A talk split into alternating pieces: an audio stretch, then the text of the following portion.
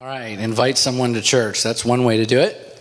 We're going to talk about that some today. And good morning again. I, I want to say to you from my heart, thank you for coming. It's such a such a privilege for me to get to stand up in front of people that are willing to listen every week and share with you what God's been teaching me in the Word. It really is a privilege, and I, I don't ever take it for granted. Such an honor, and it's such a thrill for me. This is just a wonderful thing. So, thank you for coming and worshiping with us today. It's good to have you all here. We're wrapping up today our Welcome to Church sermon series. And this morning's installment is titled, entitled We Are Missionaries in Our Community. The first three sermons in the series are going to be on our website. As I mentioned earlier, I think if you go to the website now, there's actually a homepage. I think there's something there. It's very incomplete. We don't have the messages up yet, but we're going to have the messages on there so you can go back. And they're just sort of baseline messages to help you understand doctrinally what we believe here at this church. So those will be up there probably this week by next Sunday. Um, we'll also have a calendar on there, and we're going to start posting every week the upcoming events. So if you ever call the church or you can't track one of us down because it's just my wife and I, and we're coming in and working as much as we can throughout the week, um, you can go on the website or you'll be able to and click the calendar tab and, and find out what's going on at the church. So it's upcountrychurch.org. And uh, again, that'll be up hopefully this week. Um, we'll be adding a lot more information to that uh, as well. There are other things that you'll you can learn about the church and other things that, that are happening there. They'll be posted. So this series has been, like I said, this foundation for what we believe as a church. And evangelism, or spreading the gospel of Jesus Christ, is a fundamental part of who we are here at Upcountry Church. A missionary, by definition, is, of course, someone who is sent out to spread the gospel. And I believe that we see in Scripture that Jesus charged all of us, sent us out to spread the gospel. So we're all, in effect, missionaries in our community if we're answering that call. Okay? And some of the folks, some of our founding families, we have three or four families here who have helped us since the beginning of this summer, have heard some of this message today because throughout the summer I've been sharing little snippets of some of these messages to them. So you've heard this before, some of you guys, but I'm going to share this story again. I was uh, a few months back. I read a book called The Pastor. It is uh, Eugene Peterson wrote it. He's the same guy that wrote, uh, translated the Message Bible. And if you're familiar with him, a Presbyterian minister for 30 years now, just author full time, uh, older gentleman. The, the pastor is his memoirs and I read that book, and he was talking about evangelism. And he said, You know, when I was a kid, I grew up in the Midwest in a very strict conservative Christian home. And my parents were very fundamental in their beliefs. And he said they used to tell me all the time, you know, Eugene, if someone gives you trouble in life, you turn the other cheek um, and witness to them more than anything. And you should always ask them the question before that encounter is over do you accept Jesus Christ as your personal Lord and Savior? You take every opportunity, you never miss an opportunity to invite someone to receive Christ as your personal Lord and Savior. And he was talking about that, just hammered into him as a kid. And he said, I was a small child physically in stature, I was little and I was very shy. And he said, uh, when I went to school one particular year, there was sort of the classic bully at the school. Um, and he just singled Eugene out from the beginning, from day one, and began to pick on him after school. And he said this would escalate day after day and get worse until the point where he would come out of school and this bully would show up on the road home with his henchmen. And they would rough up Eugene and knock him down and take his stuff. And Eugene would go home, usually upset, tell his parents, and they would say, Eugene, you need to turn the other cheek. Have you asked him if he would like to accept Jesus Christ as his, his personal Lord and Savior? And he said, I would get so angry with my parents because I wanted them to, to tell me to punch him in the face. You know, I was angry, but they kept asking me, and day after day this went on. And he said, finally, one day, I was getting to the point where I would actually get beat up. He'd come home with bruises and things, and his parents would say, Have you asked him if he would like to accept Jesus Christ as his personal Lord and Savior? And he said, I was fed up. So I woke up one morning in a bad mood. I'd had it. Wasn't having a particularly good morning, didn't get enough sleep, went to school, didn't really have a good day. And on top of all that, I knew that on my way home, my daily beating was going to be coming. And he said, So sure enough, the bell rang. I went out, got my books, and I was walking home, and here comes the bully And he said, about the time he gets to me and they start to heckle me and do their normal routine, he said, something in me snapped. He said, I don't know why that particular day, it just something snapped. And he said, as the bully began to come forward toward me, toward me, as he always did to push me down, he said, I just ran straight at him as hard as I could. And he said, I hit that kid in the midsection and he fell back on the ground. And I looked up and all of a sudden I was on top of him. And he said the kid was really shocked and he was looking up at me and I was looking down at him. And it was sort of this awkward moment of neither one of us could believe what just happened. And he said, I, do that, I did the very next thing that came to mind. He said, I just started swinging for the fences punching this kid in the face.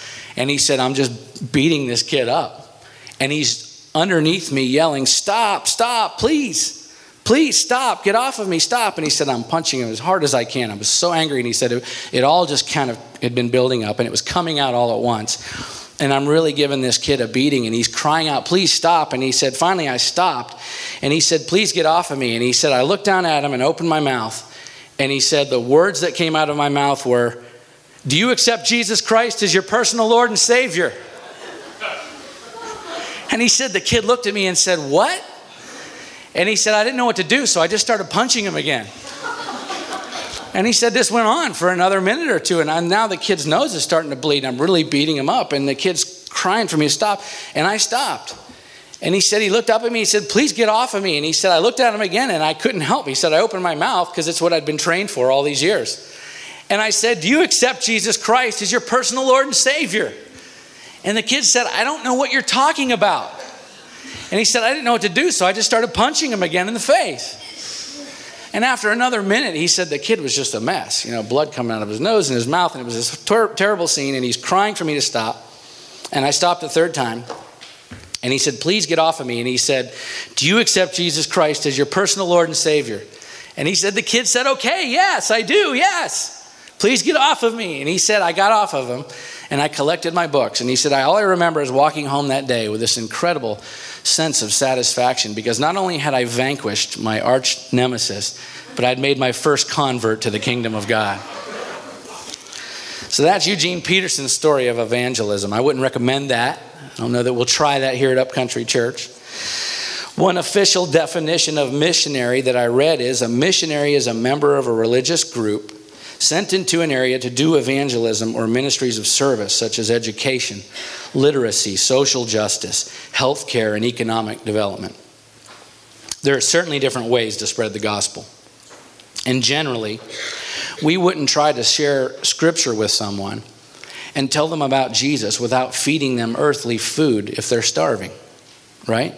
We wouldn't try to convert someone to Christianity before we give them clothing and shelter if they're without clothing or if they're homeless.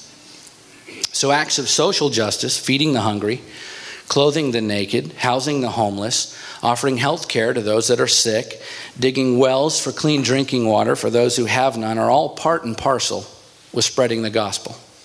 Jesus tells us throughout the New Testament, indeed throughout the Bible, we're commanded to take care of those in need, the poor, but it's always in the context of revealing Jesus Christ to those who are spiritually poor. Because if we take care of people's physical needs without addressing their spiritual needs, it's all for naught if ultimately they die without a saving faith in Jesus Christ. Okay, so it isn't one or the other for the church. It isn't acts of social justice and then the gospel if we have time to get to it. And it isn't spread the gospel and ignore the physical needs. It isn't one or the other, it's both. Being a missionary in our community means being aware of and addressing both the physical and the spiritual needs of our neighbors. And it's the responsibility of each one of us to do our part in that, okay? Ephesians 4 15 and 16 says, Speaking the truth in love, we are to grow up in every way into Him who is the head, into Christ from whom the whole body, that's all of us, joined and held together by every joint with which it is equipped, when each part, that's each one of us, is working properly, makes the body grow so that it builds itself up in love. So we all get to be a part of the process. There are no wallflowers in the kingdom of God. Okay? So the title of this message is We Are Missionaries in Our Community. Let me be clear today when I say I have no intention of driving to this church, this nice church, every week in my nice car, wearing my nice clothes, preaching a nice sermon to a group of wonderful people, while ignoring those in our own neighborhood, in our own city, in this region, who may be hurting and needy, both physically and spiritually. Okay? Upcountry Church exists in no small part to equip the saints, that's us, and build up the church to disciple other believers into a deeper walk with Christ. That largely happens within these walls. And I'm completely invested in that goal, by the way. I'm, I'm passionate about that. But we're also here to disciple one another into greater works, into greater acts of service, so that we aren't sticking our heads in the sand when it comes to lost people that live all around us. Okay? So, why is this missionary thing so important? Why can't we just live out our lives unashamed in front of society and that be enough? I mean, that certainly is part of being a Christian, it is. But why do we have to go out from here? Why do we have to work for the kingdom of God outside these walls? Why is that so important? It's so important because it's so important to Jesus. That's why. One of the most definitive passages of Scripture on the subject of evangelism has to be Matthew 28 19. It's what we all refer to as the Great Commission. As Jesus commands his disciples to evangelize the world, he says, Go therefore and make disciples of all nations, baptizing them in the name of the Father and of the Son and of the Holy Spirit. As we look at this verse and this topic, it's important, just as with any topic or verse in the Bible, to back away from it and look at the context, the setting, the environment, the circumstances in which these words were delivered. Okay? It's also generally important when studying topically to compare Scripture with Scripture so we have a more accurate understanding of what the Bible says as a whole on any particular subject. Okay? So we're going to do that today with Matthew 28 19. And back up a bit, and we're going to look at the bigger picture. Because I believe that the setting and the circumstances and the people in this story that revolve around this verse play as significant a role in it as the words themselves. And I think you'll see just how important when we do that, this whole missionary thing is to Jesus Christ, okay? So we'll begin reading at verse 16 if you want to turn there, Matthew 28, excuse me, and we'll start at 16.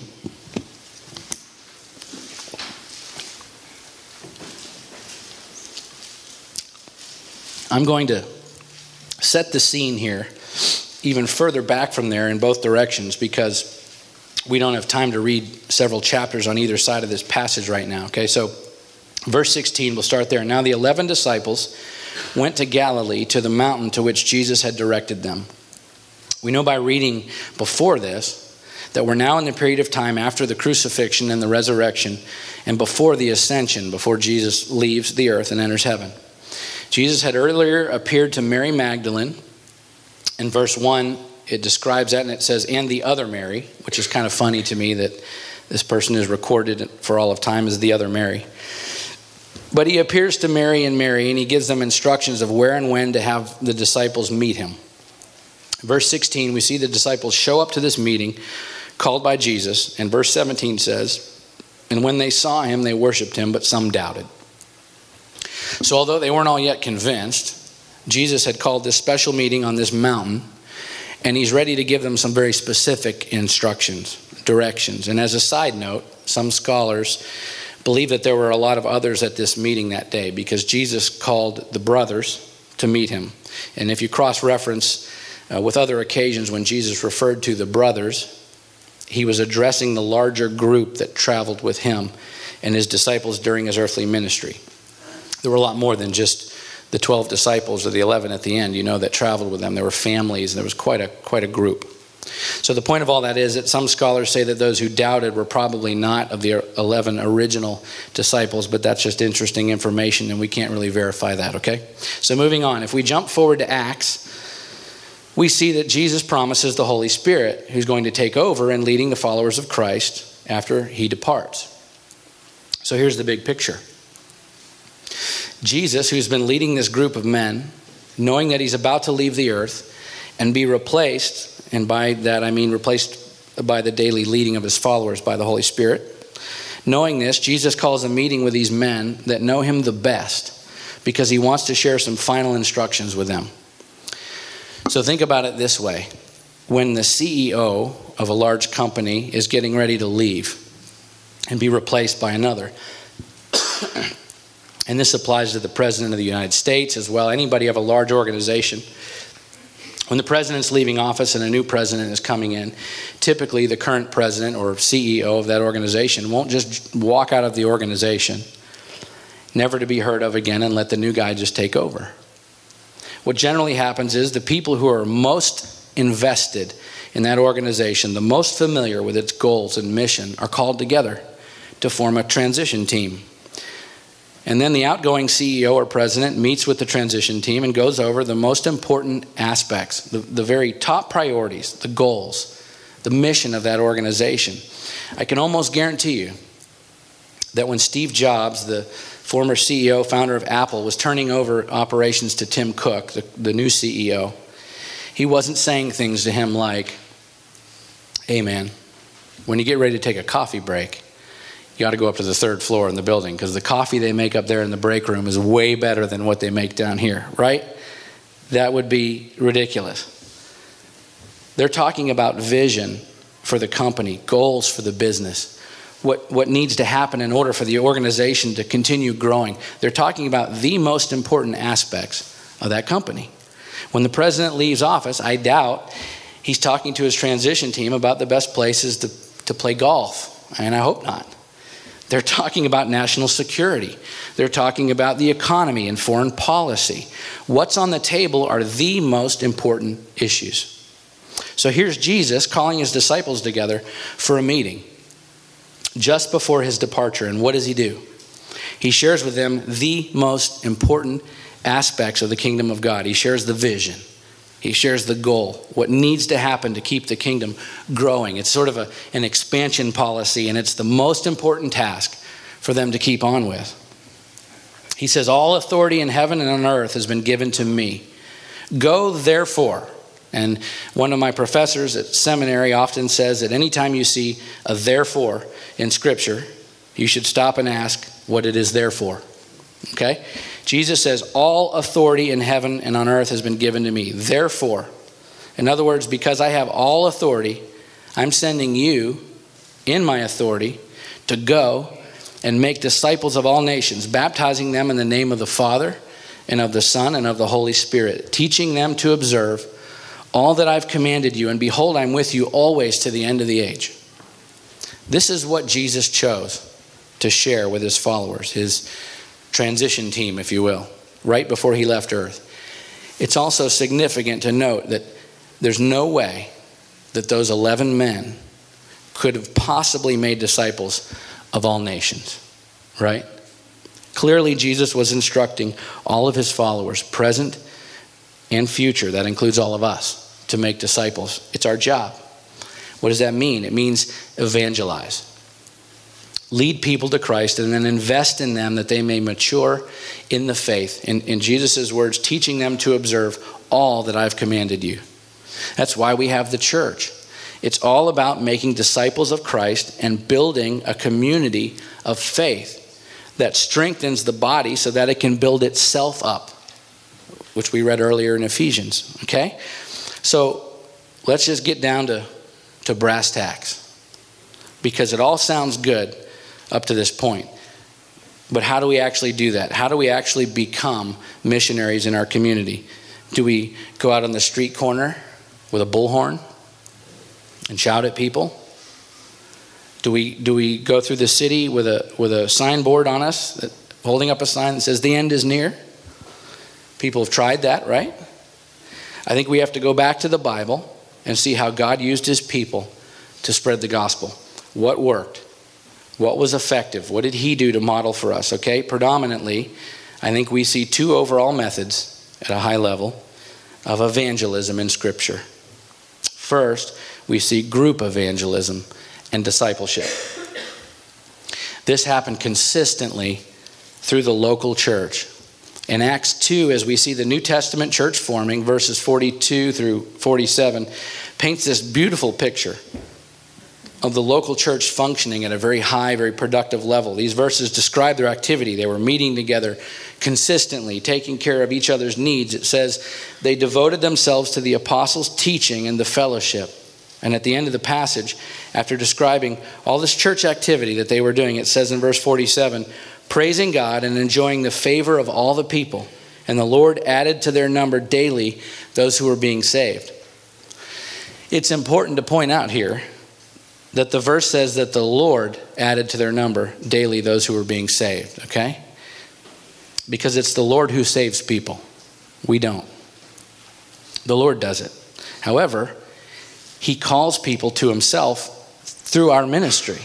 And in this passage, He was doing just that through the local church. The church was, was functioning as it's supposed to, and through that ministry, the Lord added to their number. Okay, if we look at Acts chapter 11, verses 21 through 26, we see the church in Antioch. Again, the local church in Antioch is ministering to the people in their city, and this passage describes all of these people being saved and discipled through the ministry of the local church. Starting in verse 21, this is a description, okay, of the church in Antioch. And the hand of the Lord was with them, and a great number who believed turned to the Lord. The report of this came to the ears of the church in Jerusalem, and they sent Barnabas to Antioch. When he came and saw the grace of God, he was glad and he exhorted them all to remain faithful to the Lord with steadfast purpose. For he was a good man, full of the Holy Spirit of faith and faith. And a great many people were added to the Lord. So Barnabas went to Tarsus to look for Saul, and when they had found him, he brought him to Antioch. For a whole year, they met with the church and taught a great many people. And in Antioch, the disciples were first called Christians. It's become sort of in vogue a bit. I, I don't know if that's the right phrase. It's become popular, at least, with younger people in the last decade or so to stop coming to church, particularly consistently. I know folks, they'll bounce from church to church to church. But what we see consistently in the local church in Scripture is when, when the church was following the directives of the Lord, when the church was doing what it's supposed to, people weren't just going out and leaving, people were going out and bringing people back. They were sending people out and getting others and bringing them back to say, hey, look, you got to see what's going on over here in Antioch. There's something going on. And he, and he stayed for a whole year and taught them. And many people a great many people, it says, came to the Lord. You see, God is intentionally planting churches in the New Testament in local communities that people will come, right? But, but we have to go out and get people and bring them in. But he uses the church for group evangelism, group discipleship. We see it over and over again. Okay, this local church working together as a body, transforming their city for Christ. Make no mistake, God uses the local church, which is His creation, by the way, to transform communities and cities. The local church is needed. This isn't just about individual effort, and we'll, talk about that in a minute because that's part of the deal. But let's be clear God designed and established the local church as a tool for evangelism and discipleship in communities all over the world. As leadership in the local church, I'm responsible for making sure that we use our resources in a way that is actually ministering to people. And in just a few more minutes, we're going to talk about some specific things that we're getting ready to, to, to do, things that are getting ready to happen through this church so that we can start reaching out to our community, okay? But the local church can only function effectively if each person in the church is doing their part. So, what does that mean practically for us here today? Upcountry church, you might say, is just it's just a little church, Rob. I mean, it's brand new. What needs could there possibly be right now? How can I fit in and contribute to the ministry of this little church? Well, I'm glad you asked. We have a worship ministry and a music ministry in this church. We have some great musicians here right now, but I don't want to burn them out. And it's the same folks, for the most part, all the time. We have media ministries here, two computers that run video and PowerPoint, some of them not so well. Need to be replaced because we've got hand me down stuff. But there's one up here and there's one downstairs. They don't run themselves. we don't have enough people manning our computers yet. So the same people are doing it every week. Kayla comes up here and sings and goes back there, and we have the same people doing the same jobs. We have a soundboard back there that Keith is running each week because there isn't anyone else other than Keith qualified yet to run it. Keith does a great job, and he's been training my son, and he's getting there, but we need more than two people that are able to run the sound system. We have children's ministries going on every week downstairs. We don't have nearly enough children's workers yet for those ministries, so the same people are serving week after week. We have a pile of maintenance and repair issues with this building that haven't been addressed yet. We, we did a lot of renovation here, if you'd seen it before. Um, and there's some pictures, I think, before pictures, maybe on Facebook, but we did a lot of renovating. But there are several issues happening still. There's a, there's a wall downstairs in the kids' church room that the paint bubbles up and flakes off because every time it rains, water comes through the wall. Well, we know what's happening. There's a gutter that's loose, and there's a couple of things, but but we're running in 10 different directions all the time and so it's one of the things we can't get to poor may keith's wife has painted that wall about 15 times the paint flakes off and we paint it again we need to fix the problem you see what i'm saying there are all kinds of things that that need to happen here. We need people with some time and skills to help keep the building in working condition so that it can continue to be used for ministry. We have a cafe back there that is currently more of a, a sitting room than a cafe. We're very thankful for it, but we need the equipment and personnel to man that area so that it can begin to truly function as a cafe. And that, by the way, will become a tool for outreach for us. We need people to serve as ushers and greeters in our services. We have plenty of needs in this little church and plenty of ministries for you to be a part of. And when you commit yourself to serving the church, you're doing so much more than just helping out with something nice. You're taking an active role in the, in the discipling, missionary process of this church as we minister to each other and new folks that come through those doors each week. And as we grow, so will the needs, and so will the ministry. But know this the local church will only be as effective as its members are committed. It's just a fact. The local church will only be as effective as its members are committed. So I'm asking you, what are you willing to do for your church? What are you willing to give? The answer to that question is directly tied to how effective this church, which is all of us, I hope, will be in transforming our community and this city for Christ. Okay? So I'm just encouraging you to get involved because I believe that God wants to use Upcountry Church. I believe this. I moved 5,000 miles because I believe this. I believe He wants to use Upcountry Church to change the culture in Travelers Rest and beyond in our region. So just, you know what? If you have an interest in a ministry downstairs, talk to my wife. If you have an interest in a ministry up here, come talk to me. And man, we'll plug you in. All right, that's group evangelism and discipleship through the local church, what we see in Scripture. The other predominant method of spreading the gospel that we see in Scripture is personal evangelism and discipleship. That's you and I spending the time and energy to invest in other people, one on one, building relationships and walking them through life, cultivating this process of discipleship. Throughout the eighth chapter of Acts, we see Philip, a follower of Christ, both witnessing to crowds and to individuals. He did both. In verses 26 through 39, he encounters this Ethiopian eunuch, which is like a, a, royal servant to the queen of Ethiopia, out on the road, and he witnesses to this eunuch one on one, leads him to the faith in Christ, and then baptizes him. It's a cool story. In the 16th chapter of Acts, we see Paul and Silas. They lead a Philippian jailer to Christ, and then they, they encounter his entire family. And through personal evangelism, they lead the whole family to Christ and baptize them. Okay, it's personal evangelism. We see Jesus himself, of course, as the greatest example of this one on one personal evangelism. In John chapter 3, he witnesses to, to Nicodemus. In John chapter 4, he witnesses to a Samaritan woman at the well. Okay?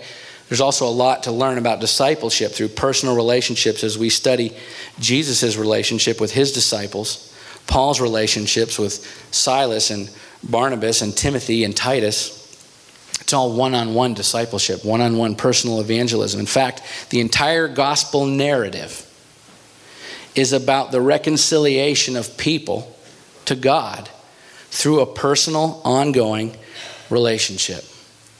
And I'm convinced that of the two, although we need both, the most effective, most long lasting effect we can have on people for the kingdom of God is through one on one personal relationship.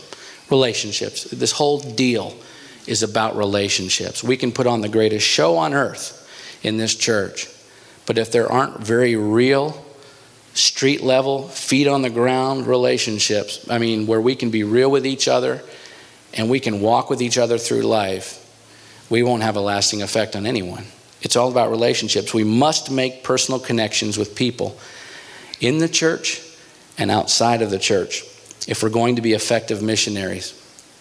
That doesn't always have to mean walking up to strangers, by the way, in the grocery store or wherever and telling them about Jesus. It might mean that. It might mean that.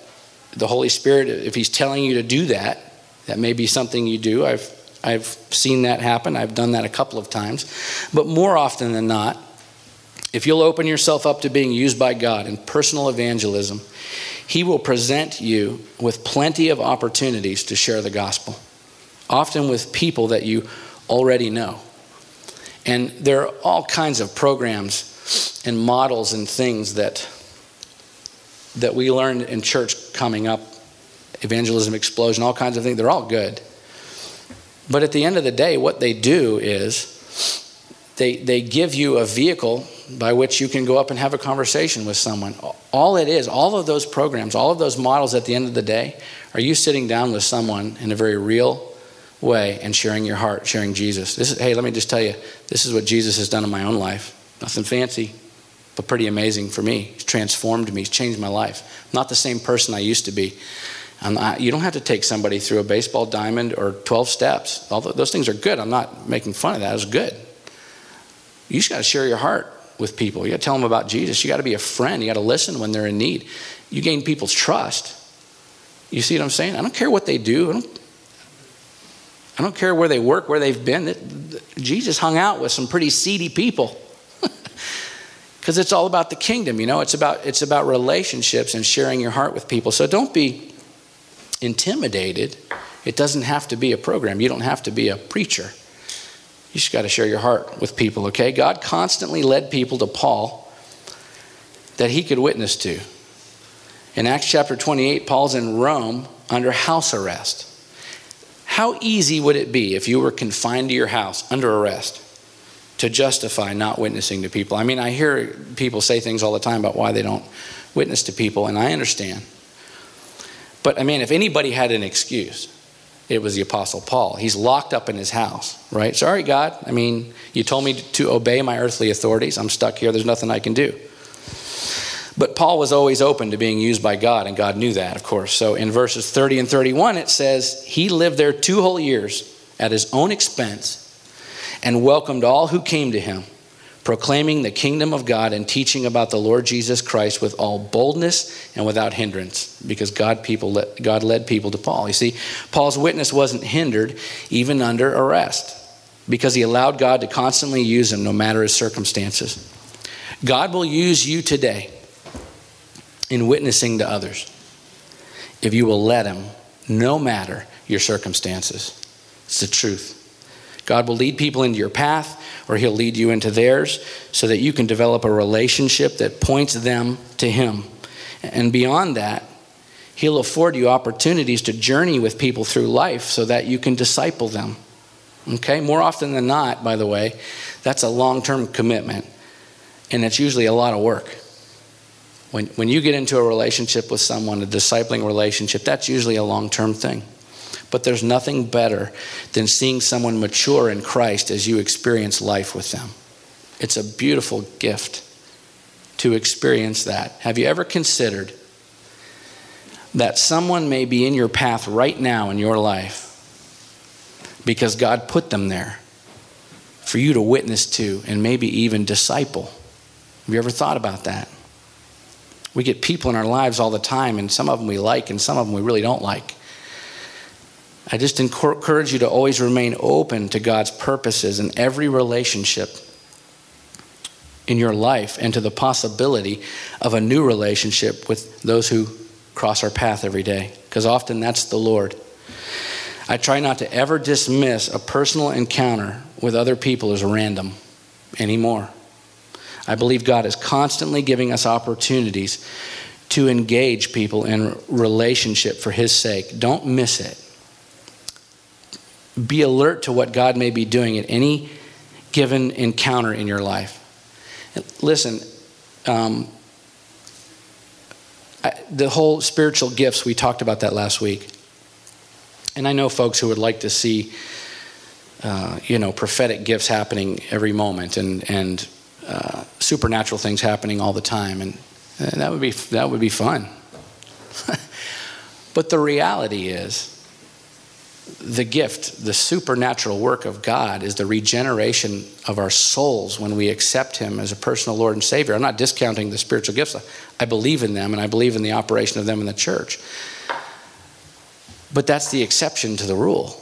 You understand that? We, we go from, we want to live from miracle to miracle. Those were highlights in the Bible. There were decades in between, often, when maybe nothing significant in terms of a miracle happened in someone's life. God's functioning in our everyday, mundane life all the time. That's a miracle too, you know. But I'll tell you, I have seen things happen, just n- not tons, but things, supernatural things happen in my life. I was leading worship at a church in Greenville 15 years ago or better, and I was getting ready for the service to start. And I was, I was in a place in my life where I was ready to give up the ministry. I was in a really low spot and I just sort of had it. And I had been praying all that evening before the service. I said, Lord, I, I need you somehow to get through to me to tell me that this is what I'm supposed to be doing because I'm not feeling it anymore. And I feel like I need to get out of this. And I was praying that prayer over and over again, just going through the motions, getting ready. And so the service started, and people came in and filled up the church. And I noticed a guy walked in the back wearing a business suit, which was odd for that church. It was very casual. and he stood back there, didn't, didn't know him. Went through the whole service, and at the end, this guy came walking up to me and he said, Excuse me, he said, This is probably really strange, and forgive me if this doesn't resonate with you, but I have to say this. He said, i live in Michigan. I'm here um, on business um, with, uh, I think it was Michelin or one of our big companies here in Greenville. They flew me in here. I'm, I was on my way to my hotel and the Lord told me to turn onto this highway here. So the guy's a Christian, and he felt like he was hearing the voice of the Lord. He said, I uh, turned, I had no place to be that evening. I drove up this road, and I saw your church, and I really felt like the Lord was saying, You're supposed to pull in here and go into the service. And he said, Okay. So he said, This has never happened to me before, by the way. He said, I've never had this kind of an experience, so I'm a little nervous about this, but I'm just being honest with you. I really felt like the Lord was telling me to do this. And as soon as I walked in, and I looked up and saw you on the stage, the Lord told me I was supposed to come up to you and tell you that you're doing exactly what you're supposed to be doing and to stay the course. Now, that's either the biggest coincidence in all of time, or God was speaking to this man, and he was obedient to the encounter he was having with the Lord to be led to speak into someone's life. That wasn't an ongoing discipleship thing, but it's part of the reason I'm standing here today. I was ready to quit. You see, one of the, the best, most effective, and easiest ways, by the way, for you to witness and to disciple to others, to be sensitive to the opportunities before you, to invite someone to church with you. We're going to talk more about this as we share our vision for this church at the start of the new year. Our goal our vision for Upcountry Church from the time we opened three weeks ago to the end of this year has been simply to let folks in our area know that we're here and that we care about them. We're just uh, getting established as a church. But starting in January, we're going to lay out before each of you the vision for 2013 here at Upcountry Church. And I can tell you that it revolves around growth in every area of our individual lives and in our church life. Okay? This church must grow if its value and influence in this city are to grow. God builds his church, but he builds it through people. He builds it through us. So, so please, if be sensitive to those encounters. Invite neighbors. I mean, and it, the easiest way to witness to someone is to simply bring them with you to church. If I'm doing my job, they're going to hear the word of God presented. But I can't bring everyone in, right? It's up to you. It's up to me too. It's up to all of us. So please invite your neighbors. Invite your friends, invite your coworkers, family members to come to church with you. The bigger we grow, the further our reach if we're doing what God's called us to do. Ultimately, you know what I hope? I hope that we have so many people we have to add a service. And I hope that we have so many people after that that we have to start planting new churches. That's really, I'll just let you in on a little secret. One of my passions in life, my heart, is to plant churches. I don't, I don't necessarily have to pastor a 10,000 member church. The mega church is great. I don't, I don't, I'm not looking for that. But I would love for us to be so healthy and so vibrant and growing so fast that we're sending people out and planting other churches. Okay? So there's group evangelism through the local church and discipleship through the local church. There's personal evangelism and discipleship in our individual lives. And I'm, I'm wrapping up here. My personal favorite is when those two things come together. For months, my family and several others drove to this church building every day.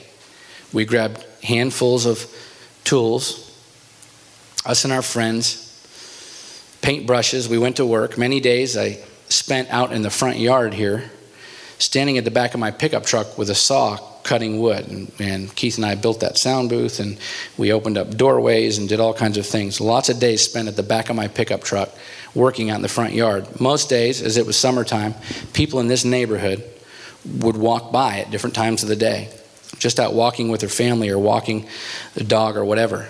Every time that happened, and I was outside at the truck to see them, I'd stop and go out in the street and have a conversation with them.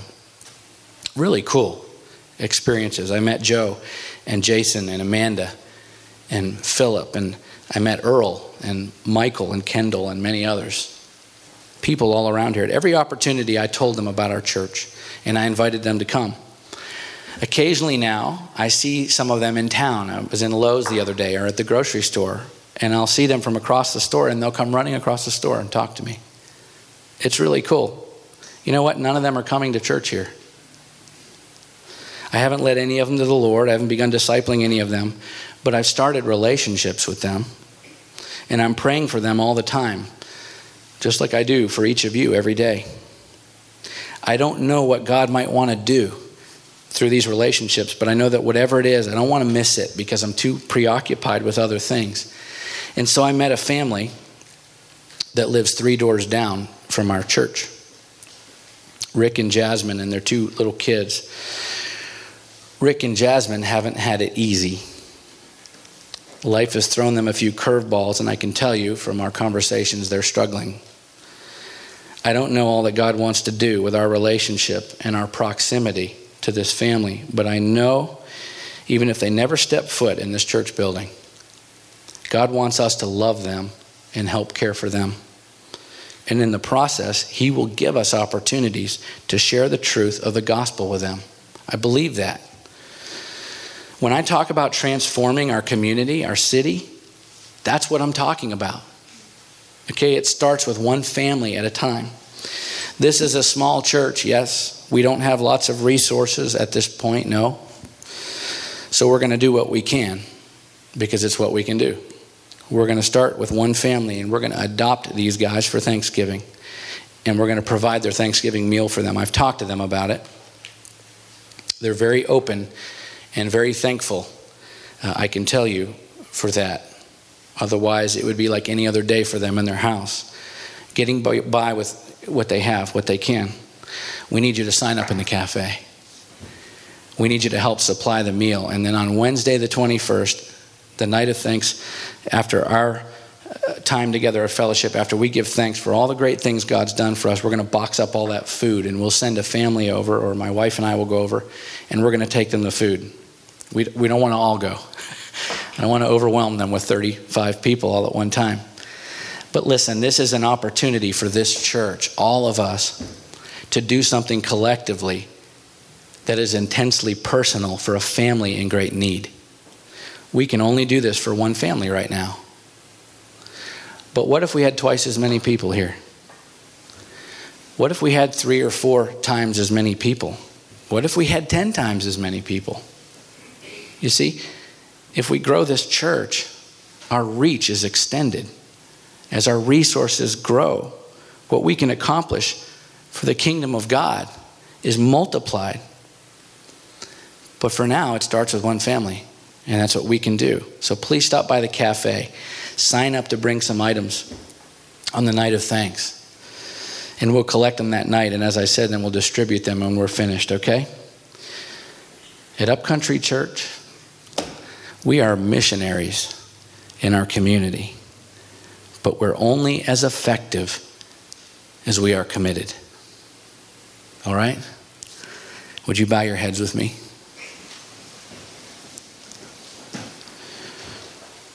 So, until I know every single person at this church on any given day and know where your heart is with the Lord, I'm going to ask this question. So, forgive me if it feels redundant for those of you who have been coming, but it is the right thing for me to do. I don't ever want to miss a chance to invite someone to be part of this kingdom of God. Before we can commit to being part of the church and its ministry, we have to make a commitment to Jesus Christ. That's how we become a part of His church. We are the church when we make that commitment. So I want to extend this invitation to anyone and everyone here today that would say, Yes, I want to become a follower of Christ. And you know what? Maybe Maybe you've been a follower of Christ before, and maybe you are now, but you just want to make a fresh commitment to Him today. Or maybe you never have before. I don't know. If that's you, I'm going to ask you in just a moment to raise your hand and you can put it right back down. For those of you who have been here, you know. I'm not going to call anyone forward, I'm not going to publicly recognize you. I just need to know if there's anyone who wants to make that commitment to Christ. And if so, we'll all pray together as a church out loud. So I'm not singling anyone out. Every week we've had people raise their hands and receive Christ at this church. It's been wonderful. So if that's you today, would you just take a moment right now? If you say yes, you know I'd like to I'd like to make a new commitment to Christ in my life. I'd like to make a first maybe it's a first time commitment, maybe you've done it many times. I have done this many times in my life. Would you just raise your hand up now and you can put it right back down? Yes. Anyone else? Yes. Are there any others? Anyone else?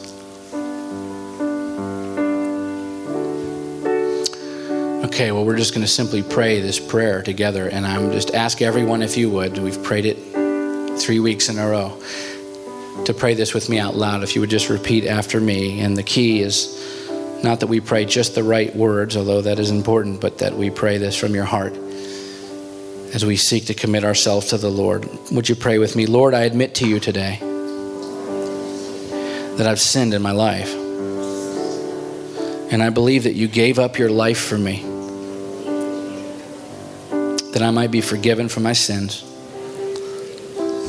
and have eternal life. So I ask you now to forgive me for all of my sin. Save me and make me new. And I ask you now, Jesus, to be Lord over my life. Come live in me. And I commit to follow you the rest of my life. And with our heads still bowed, if we could just close with this prayer. Lord, we ask you today to show each of us how we can best serve you.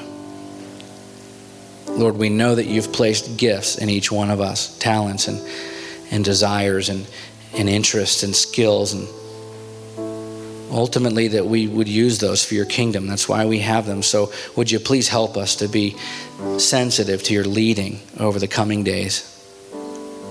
Direct us as to how we can best minister to those people around us both within the church here and outside that we we need your guidance to be sure we need your strength and we need your voice in our lives. So, So we submit to your direction and leading, and we ask you to allow this church to be a part of a great harvest of souls for your kingdom in Travelers Rest and beyond.